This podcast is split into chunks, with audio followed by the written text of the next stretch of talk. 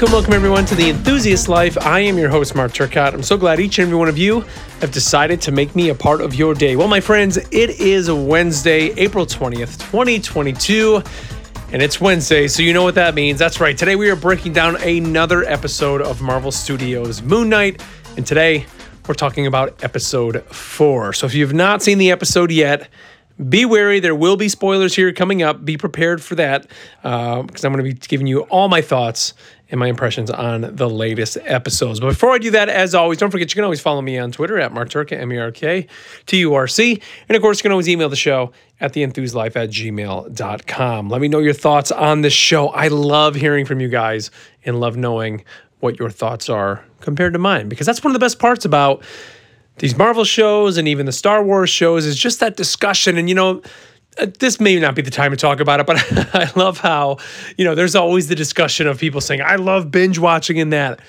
For me, this is the best. Kind of having that water cooler. We get to have those water cooler moments where we're all just kind of watching it all along together. And I don't know. That's just that's just kind of the way I like watching shows with especially with social media and that. This is just awesome. So let's jump in here with episode four. And um, I'm actually recording this later on in the day. I haven't had a second viewing yet with the family. Um, and usually, you know, before I would always kind of watch it and like record right afterwards. Um, so if I'm missing a couple things here as I'm talking here later on in the day as this day has kind of gone on, uh, I do apologize for that. But there were definitely some big things that definitely stick out that I do want to talk about. And first of all, the big thing for this episode that I think really, um, not to say that it, it, wasn't there before, but I think was somewhat needed, especially with a character like Moon Knight, is the horror aspect.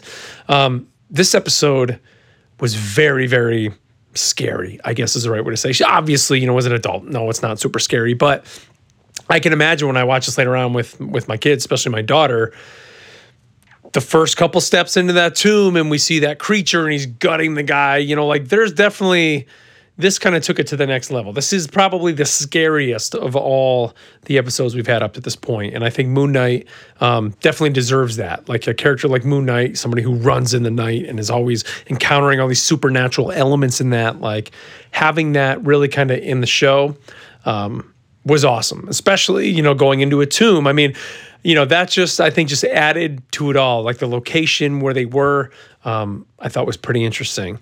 Um, you know, I think that them using it as a tool to kind of split um, Steven and Layla up was was interesting. I think the fact that Steven wanted to keep control was interesting as well. You know, I almost thought that Steven would have um, given it up to Mark, knowing that Mark um, was maybe a little bit more. Um, attuned or skilled at what they were about to do. but I like his his quote where he's just like, "Nope, this body, no matter what, it's got to be like muscle reflex. Even though I'm not you, Mark, I can still do this because I'm Steven and I'm in the same body as you. Like that, just it was kind of you know the way that he presented that. Um, I thought that was kind of interesting. You know that he he um, that he did that. Uh, the scene of him putting his hand down into the mummy's throat slash chest neck, whatever you want to call it. Um, again, kind of adding to that horror aspect. Disgusting, you know, having to see that. I don't think anybody really would want to do that. I certainly wouldn't do that. I don't think. I mean, that was uh, pretty pretty crazy. Um, I do think that was interesting in the beginning. We got the glimpse of.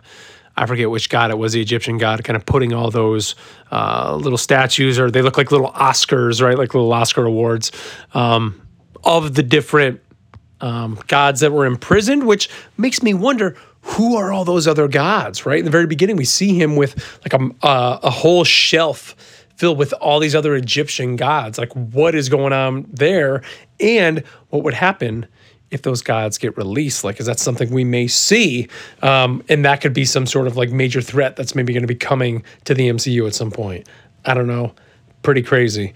Um, we did get um, you know, some more glimpses into, I guess, Layla's father's story. You know, we did learn when when she kind of um, came across Arthur, and he basically explained that uh, you know Mark killed her father. It's pretty much he kind of was coming out and saying it. Although he didn't say it, he made it a, a point to say that she said it because she did. She said, "What did he kill my father?" And he's like, "You said it." Um, kind of alluding to that, but then Mark, of course, uh, when he does take over, says, "No, I, I, I didn't do that. You know, that's not what happened." Blames it on a um, guy who was with him, and that he got hurt himself and kind of left for dead. That does track with the typical story of Moon Knight. So, terms of her father, I don't know, but in terms of him being left for dead, yes. I mean, that's kind of how he um, encountered Khonshu. I'm surprised we only actually have two episodes left that we haven't really gotten the true origin yet. I think that's kind of how it's coming out. We'll probably get a flashback to that um, at some point.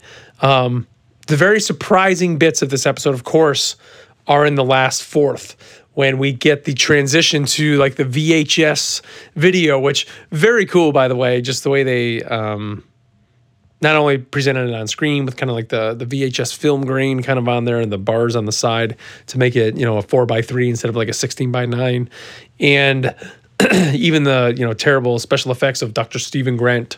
You know, what was it called like Tomb? Not Tomb Raider. It was like Tomb something. I forget was the name of the the movie.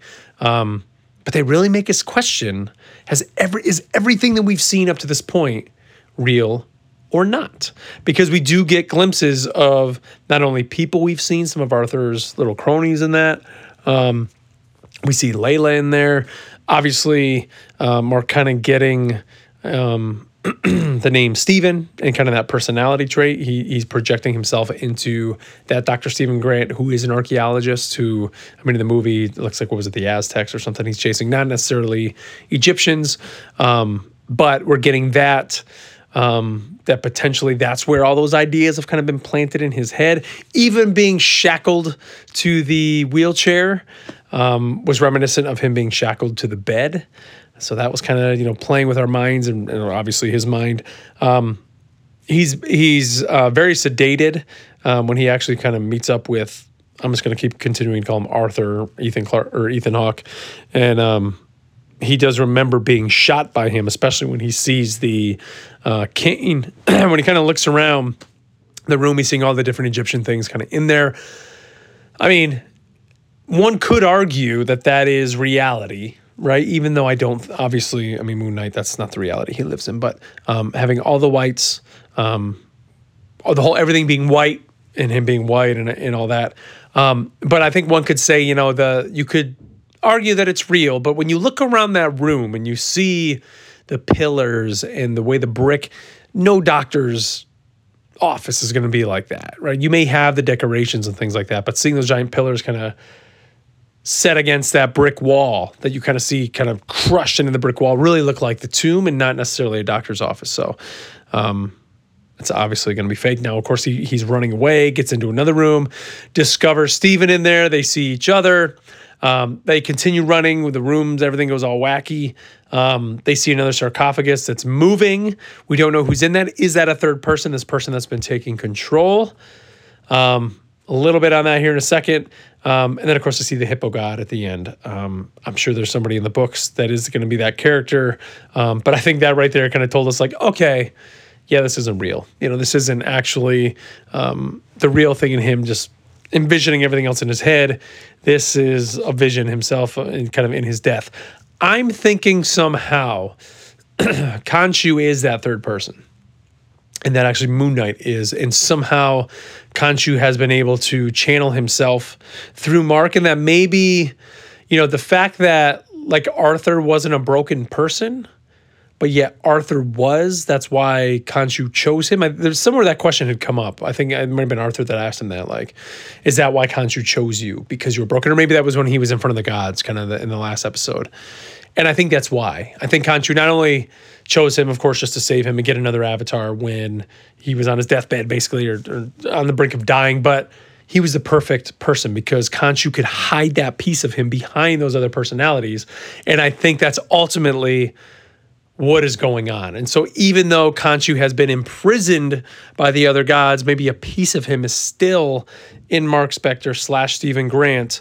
And that's the third one that keeps taking over. And that we may see him still be able to become Moon Knight, even though we haven't right now because he's not realizing that. But through this vision and that shaking uh, sarcophagus or whatever, and then maybe through this hippo person that he's going to be talking to, they're going to make him aware, like, hey, you have this other personality that is Moon Knight, is Khonshu, still within you, and that's how he's going to survive the gunshot in the tomb and come back to life and get himself out of the tomb, and ultimately. Um, through this through the season, through the series, I guess, to whatever's next for Moon Knight. I don't know what it is, um, but I think that's kind of the direction that that it's going in. Um, so we'll just have to wait and see. We got two episodes left, man. Um, you know, I, I, I almost feel like it's just getting started, and then now we're already starting next week, kind of in the wind down already. You know, it, it kind of sucks. I mean, that's one thing about the series. I wish they would set to like eight episodes, like six. It's great to get them and all that. But eight episodes kind of seems like that sweet spot where they can really elaborate a little bit more.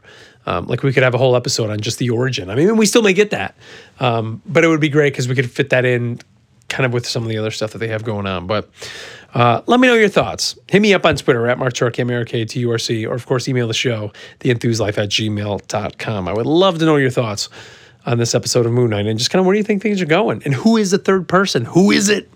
Right, am I correct? In Khonshu and Moon Knight, Khonshu slash Moon Knight, we shall see um, in the next two weeks. So, all right, well, that's going to do it for me here today, guys. Friday on the podcast, I will be talking about a couple things. One, I did receive the playtest book for the Marvel Multiverse RPG, tabletop RPG.